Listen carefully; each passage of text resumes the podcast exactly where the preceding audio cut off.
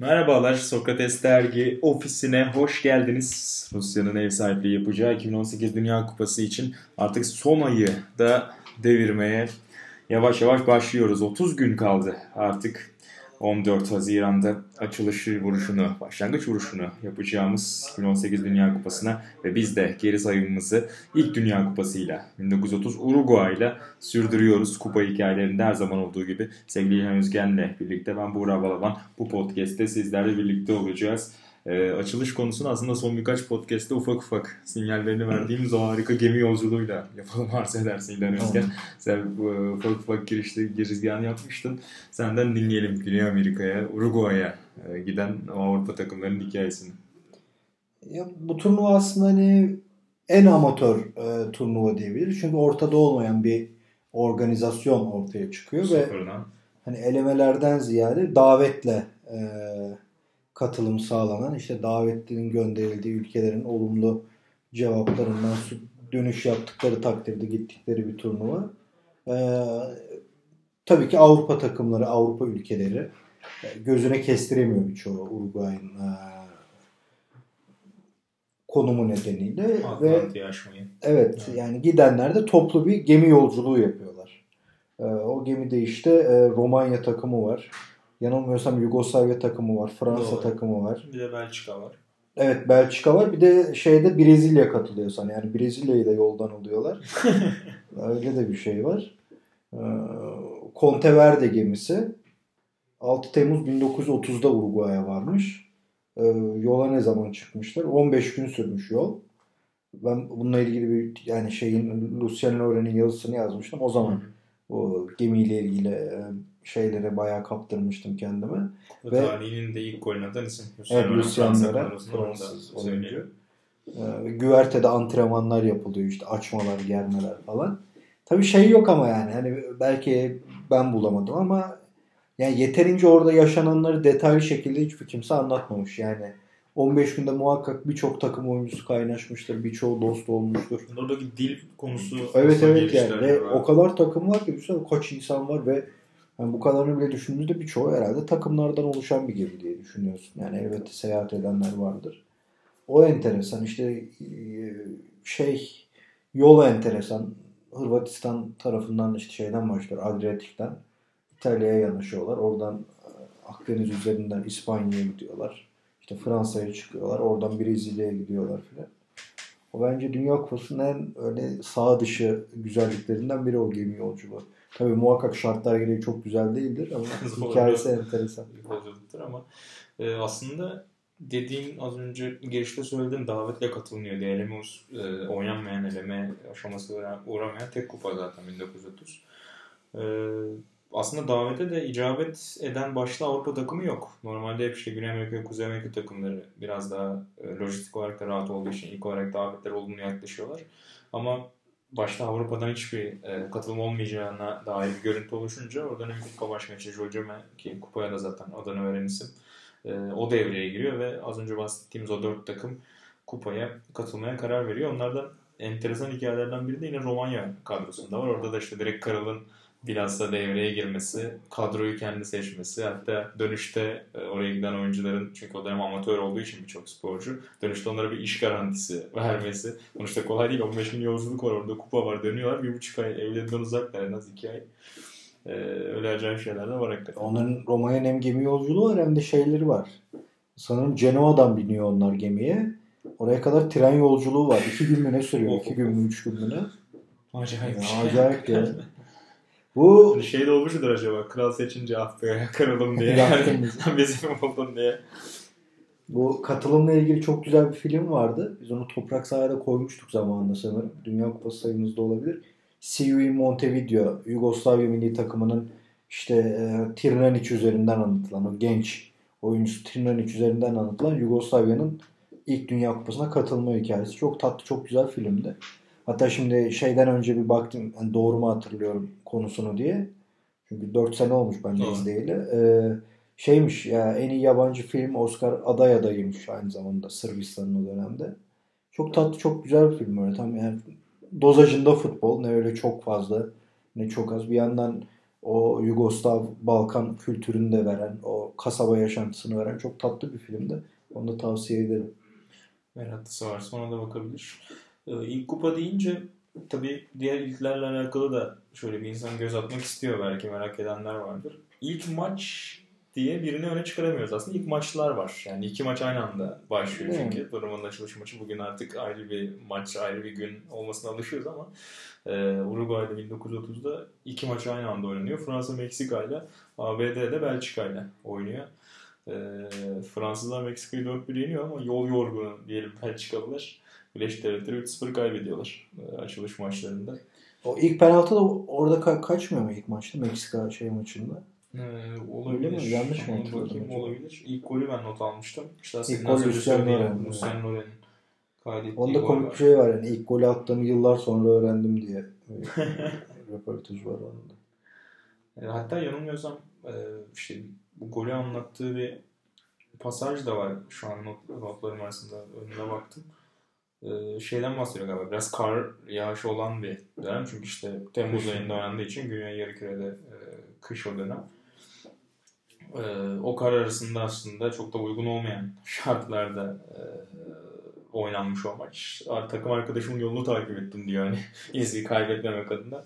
Ee, öyle çok da ciddi bir kutlama yapmadık. Farkında değildim diyor. Senin de dediğin gibi hani ilk hmm. golü olduğunu. Ee, bugünkü bir işte bir bonus, bir ödül herhangi bir şey yoktu zaten. Öyle çok da kalabalık bir kutlama yapmamış. Öyle birbirimizle elini sıktık geçtik diyor. Hatta şey de vardı ilk işte. Golü, öyle golün haberi Fransa'daki gazeteler sonra e, ailesi filan biriktirince haberleri küçücük bir sütunda verilmiş. Yani, yani Fransa'da bile futbol o kadar yankı yaratmamış. Evet. Enteresan. Ve galip geldikleri bir maç üstelik de. Yani. Aynen öyle. Meksika yendikleri var.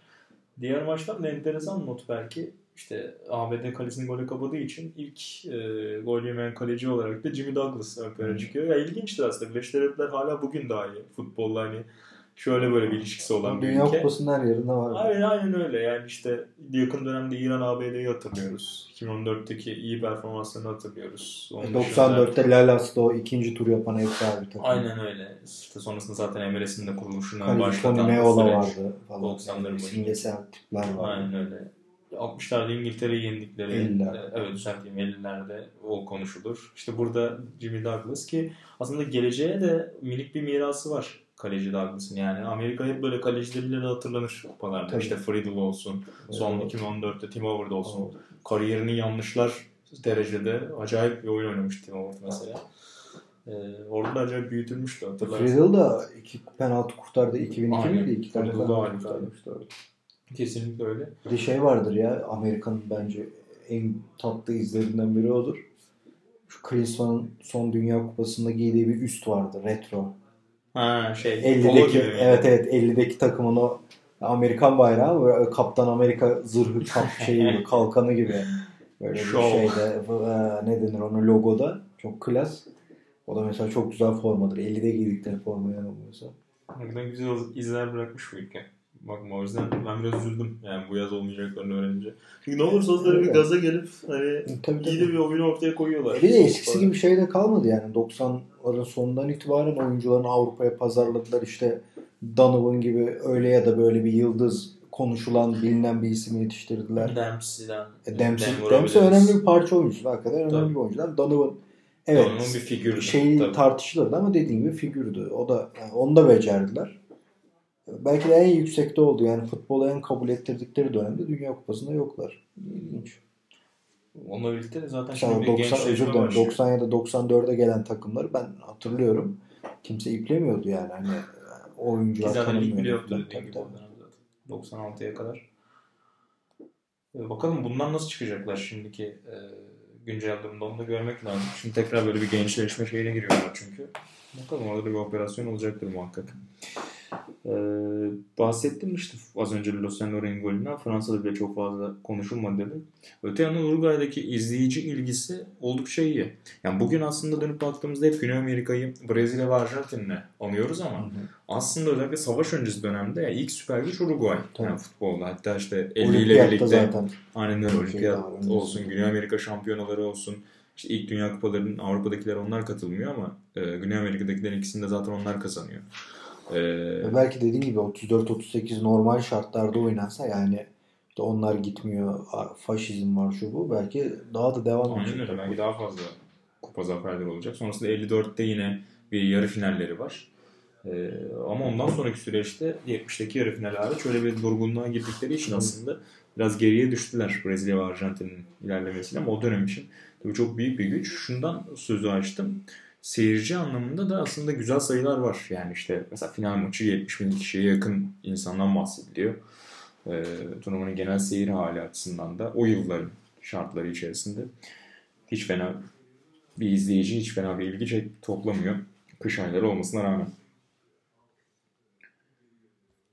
34-38'de ee, eleme usulü olan kupadan bahsetmiştik. 30'da ise e, şöyle ya da böyle bir grup aşaması var. Yani her grupta eşit sayıda takım yok belki. Toplam 13 takım katıldığı için e, A grubunda 4 takım var. Diğer gruplarda 3'er takım var.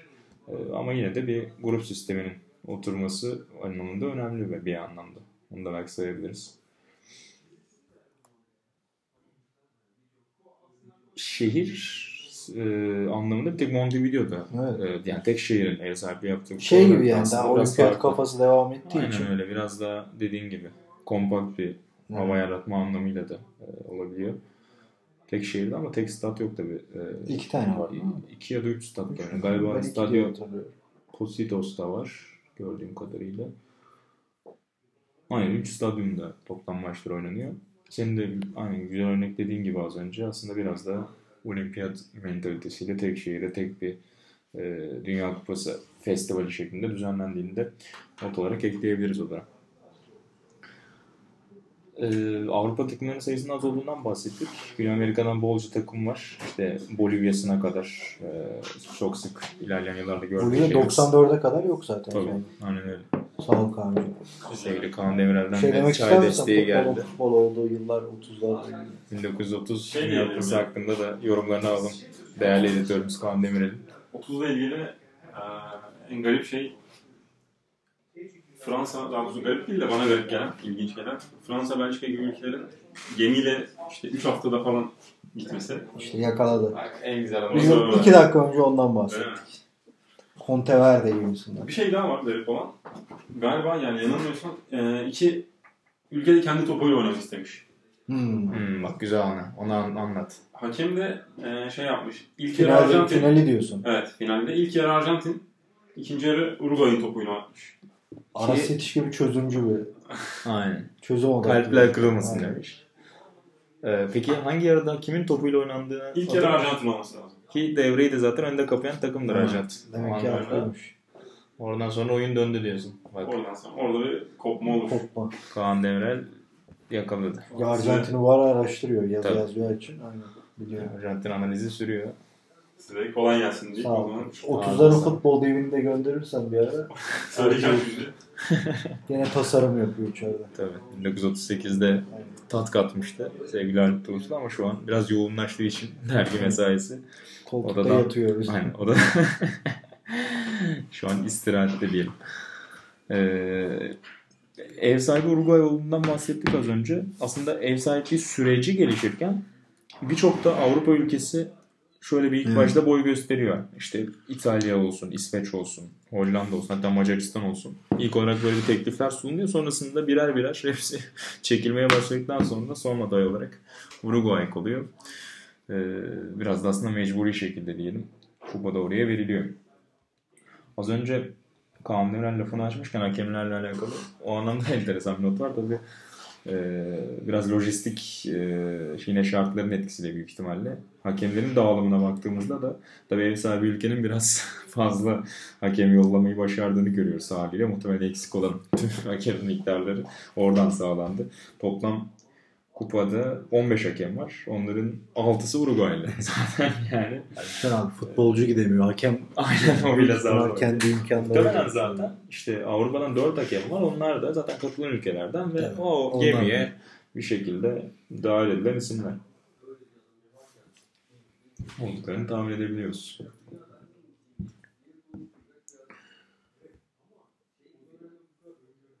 Şöyle bahsedebiliriz. Ee, A grubun 4 takım olduğundan bahsettik. Orada Arjantin. Zaten finale kadar da yürüyecek olan Arjantin. 3 maçında kazanıp gidiyor. Şili, Fransa ve Meksika'nın önünde. İkinci grupta Yugoslavya, iki Güney Amerika temsilcisini geride bırakıyor. O anlamda da işte sen az önce biraz belgeselle birlikte girizgah yapmıştın. Evet evet o hakikaten çok Onun tatlı. için iyi bir etki hakikaten. Yugoslavya'nın hem Brezilya'yı hem Bolivya'yı saf dışı bırakması orada. Üçüncü grupta ev sahibi Uruguay. Çok fazla zorlanmıyor. Romanya ve Peru'yu geçiyor. Burada kral ikinci krala da bir şapka çıkarmak lazım. Fena takım seçmemiş herhalde. Peru'yu yenmeyi başarıyor o takım. Her ne kadar şampiyon Uruguay'a kaybetseler de grubun son maçında. Açılış maçında Peru'yu 3 bile saf dışı bırakıyorlar. Dördüncü grupta ise Birleşik Devletler. Paraguay ve Belçika'nın önünde grubu lider bitiriyor. Herhalde çok geniş olmayan diyelim Birleşik Devletler'in futbol tarihinde yüz akanlardan biri olsa gerek o da. Muhtemelen onların aslında biraz onların arşivlerine bakmak lazım. Kesin onlar tutmuştur. Bu İngilizlerin sen arşivini çok översin. Hı. Amerikalılar da o konuda iyidir. Hiç fena değil. Tabii tabii ki canım. Hele oradaki o e, işte Onu gemiye, gemiye da... katılmıyor. Oraya ya tutmuşlar da gemiye tabii. bir girselerdi. Oo, uçardı o zaman. Video bile çıkardı. Aynen. o dönemde fotoğraflarla bir video bile yaratırlardı. Aynen. Onların da final yolu Arjantin tarafından yarı finalde kesiliyor. Her grupta liderler yalnızca zaten çıkabildiği için doğrudan yarı final operasyonu var. İki yarı finalin aynı skorla bitmesi de enteresan. Orada belki Uruguay'ın mesaj vermek için bir gün önce oynanan yarı finale aynı skoru buluncaya kadar devam etmiş olabilir gol arayışlarına. Şey ilginci aslında 6 ile Yugoslavya'yı geçtiği maçta Uruguay'ın yarı finalde. İlk golü Yugoslavya'nın atması. Yani aslında fena da başlangıç gelmemiş onlardan ama sonrasında Uruguay'ın ağırlığını hissettirdiğini görüyoruz. Ee, Arjantin'de yine 6 bilde Birleşik Devletleri saf dışı bırakıyor o mücadelede. Sonrasında final maçına doğru geliyoruz. Final maçında aslında çok konuşulur. Az önce e, hakem ve ilk yarı ikinci yarı farklı toplar oynanması açısından biraz gerizgah yaptık.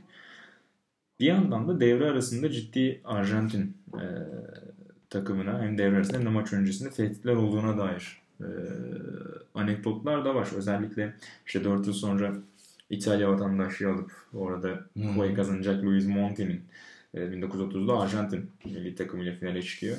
Onun çok fazla e, torunu vasıtasıyla e, anlatılan anısı var. E, o da orada özellikle Uruguay e, yetkilileri tarafından ciddi şekilde tehdit edildiğini ailesinin ve e, çocuklarının sağlığı evet. açısından söyler.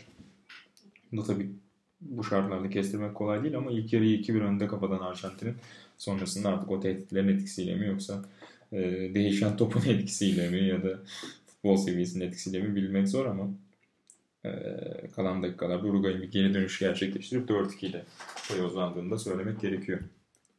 Orada son golü atan Castro ile ilgili de konuşmak gerek. Hı hı. Tek kollu bir futbolcu. Sen Sokrates dergide evet. yazmıştın. Geçen Siteye yazmıştım. Hı, sitede, pardon. Yani ve Dünya Kupası tarihine geçiyor gol atarak. Ee, daha da şey yani çok dağınık, çok çapkın, çok gece hayatı olan bir futbol oyuncusu olması. Ve işte onun fotoğrafı da vardır kaleciyle karşı karşıya. Orada o golü atması da kupanın ilk kupanın enteresan hikayelerinden. Ya şeye bakıyordum. Onu geçmeyelim. Kadrolara bakarken aklıma geldi. Evet. Bizim Batu Anadolu Toprak Sahil Dünya Kupası sayımızda bir öncekinde yazmıştı. E, Fransa'nın buradaki kaptanı e, Villaplan diye okunuyor herhalde. Alexander Villaplan. E, Cezayir doğumlu bir futbolcu. Takımının kaptanlığını yapıyor 30'larda. Profesyonel futbola geçiş işte 30'ların ortasında yaşanıyor. Orada da önemli oyunculardan biri oluyor. Daha sonra Nazilerin işgalinden sonra Nazi safına geçiyor ve işte bu Kuzey Afrikalıların protesto gösterilerinde filan e, kaç kişinmiş o? 50 kişinin katledildiği Musidan'da e, ordunun başında yer alıyor. Yani Kuzey Afrika Tugayı'nın başında teğmen o dönemde ve bu göstericilerden onundan fazlasını da onun öldürdüğü söyleniyor. Daha sonra e, tekrar Fransa özgürlüğüne kavuşunca yani Nazilerden kurtulunca da idam ediliyor Villaplan. Bu kupanın en dramatik hikayelerinden biri aslında. Yani daha sonra olanlar oluyor tabii ama Villaplan'ın başına gelenler ve aslında ilk Fransa'nın ilk kaptanı diye anılacakken yani Lucien Loren'in o ilk golü atan oyuncusu olduğu gibi Böyle de bir acı hikaye. Yani acı değil gerçi yani. Kendisi hani, için değil tabii, tabii. insanlık için acı bir şey. Hikayenin gidişatı yani bir futbolcudan takım kaptanından buraya evrilmesi. Gene Fransa'nın bir Cezayir doğumlu oyuncusunun kaptanlık yapması her şey tarihin bolca tekerrür ettiği bir hikaye daha sonradır yani. Aslında Fransa'nın futbol tarihinde ta o zamanlara kadar varan bir Kuzey Afrika etkisi var. Ee, ama buna rağmen işte 98'deki o olay çok fazla konuşulmuştu. Özellikle Desailly'nin kitabında detaylı anlatmasıyla birlikte çok daha fazla e, konuşulmuştu.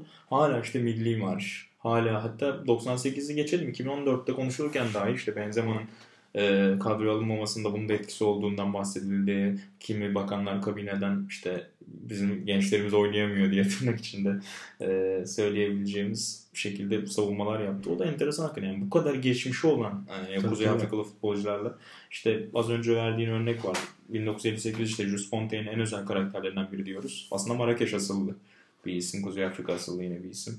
Zidane belki ülke futbol tarihinin işte Platini'nin arkasından en önemli isimlerden bir tanesi. E, Platini de öyle abi. İtalyan Hakeza Platini. Platini öyle. Yani bu kadar Jean aslında- Tigana var. Marius Tresor. Marius Tresor. Milli takım kaptanı. Saymaya gerek yok. Manuel Amoros, Fernandez. Bunlar hep Her kökleri dönemde- yani Bas, İspanyol, e, İtalyan ve Kuzey Afrikalı insanlar ya da Afrikalı. Zaten Fransız Fransız biraz daha efendime söyleyeyim. Kitaba şiire yöneldiği için muhtemelen. ya, ya da olacaksa Dugari falan. Aynen. Bohem hayatıyla. O da bana hep garip gelmiştir hakikaten. Yani bu kadar yeni olmayan o krizlerin hala aşılamamış olması. Fransa gibi bir ülke. Ee, tabii isim isim figürler vermeye başlamışken Guillermo Stabile'den de e, belki söz Aynen. açmak gerekiyor. İşte turnuvanın kupa tarihinin ilk gol kralı. Kaydettiği 8 golle Arjantinli.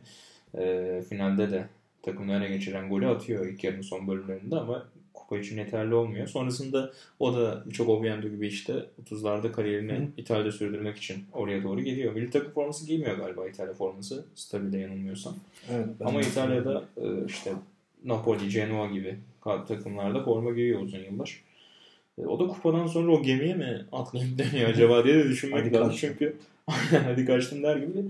E, Çünkü tam 1930'dan itibaren hani kupayla birlikte İtalya onun da ne ona göçü gerçekleşiyor. E, Dünya Kupası etkisiyle hani daha ilerleyen yıllarda bu çok fazla göreceğimiz bir şeydi. Zaten sık sık bahsettik podcastlerde.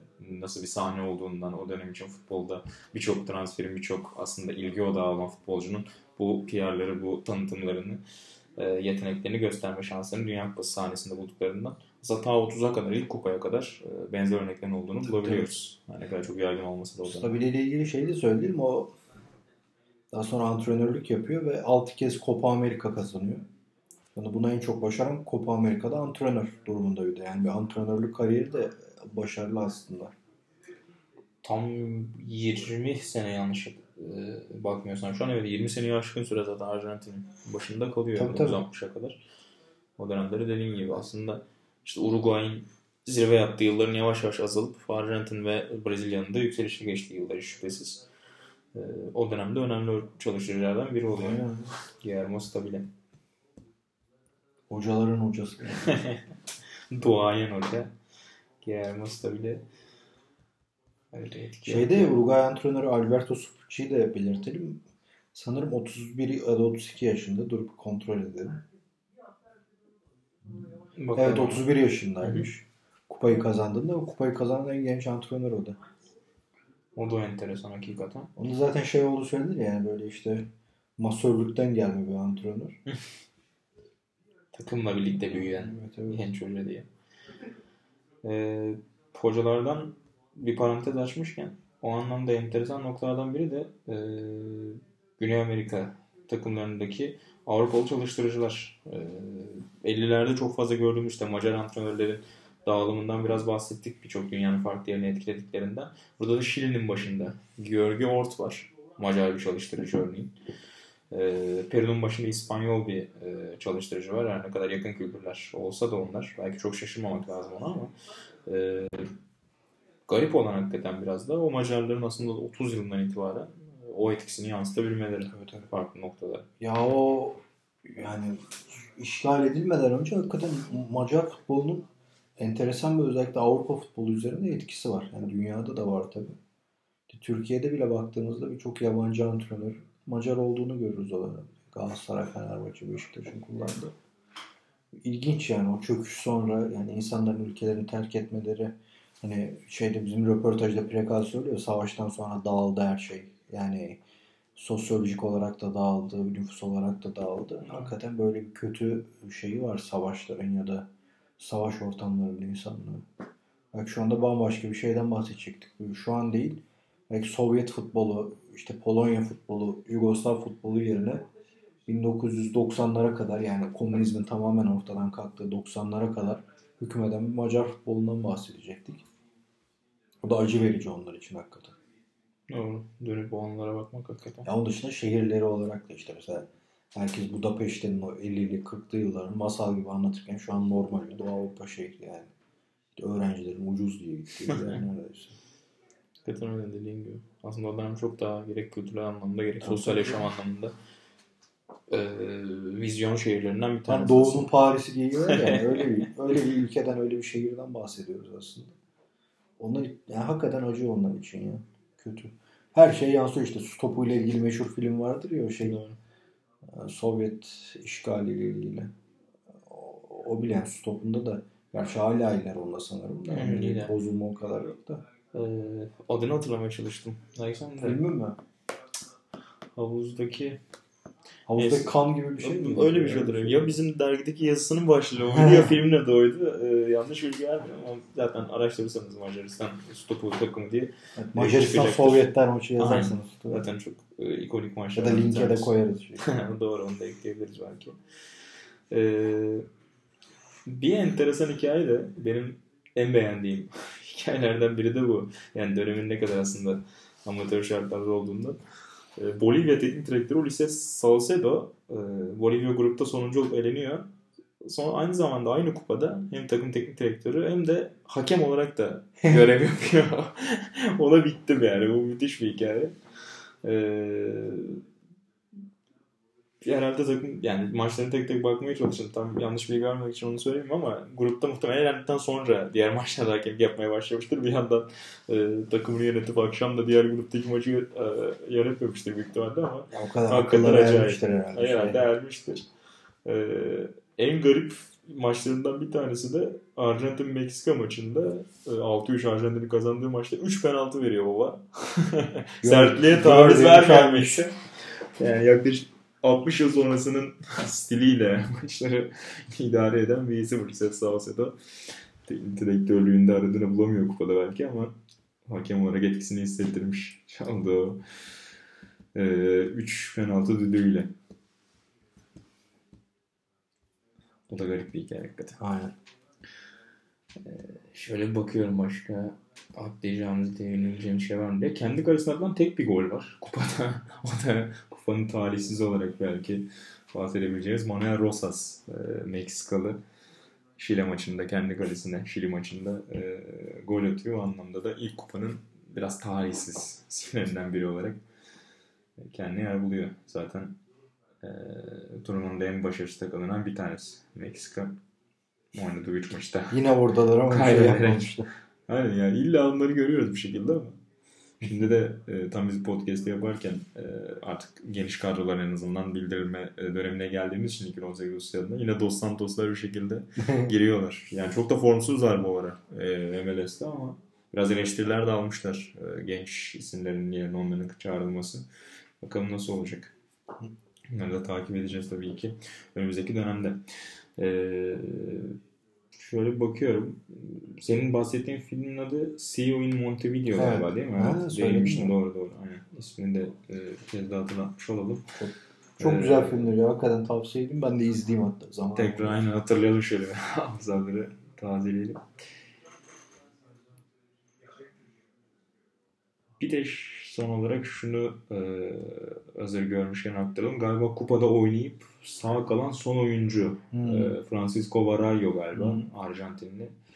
E, o da 100 yaşını görmüş baba ama 2010'da e, Ağustos'un sonuna doğru o da hayatını kaybetmiş kupadan son sayesinde e, 2010'ların başında hayata gözlerini yummuş diyelim ve başka ekleyeceğim bir şey yoksa yavaş yavaş e, bu podcast'ı toparlayalım. Bu kez yarım saat civarında tutmayı başardık. 30 30 30 dakika.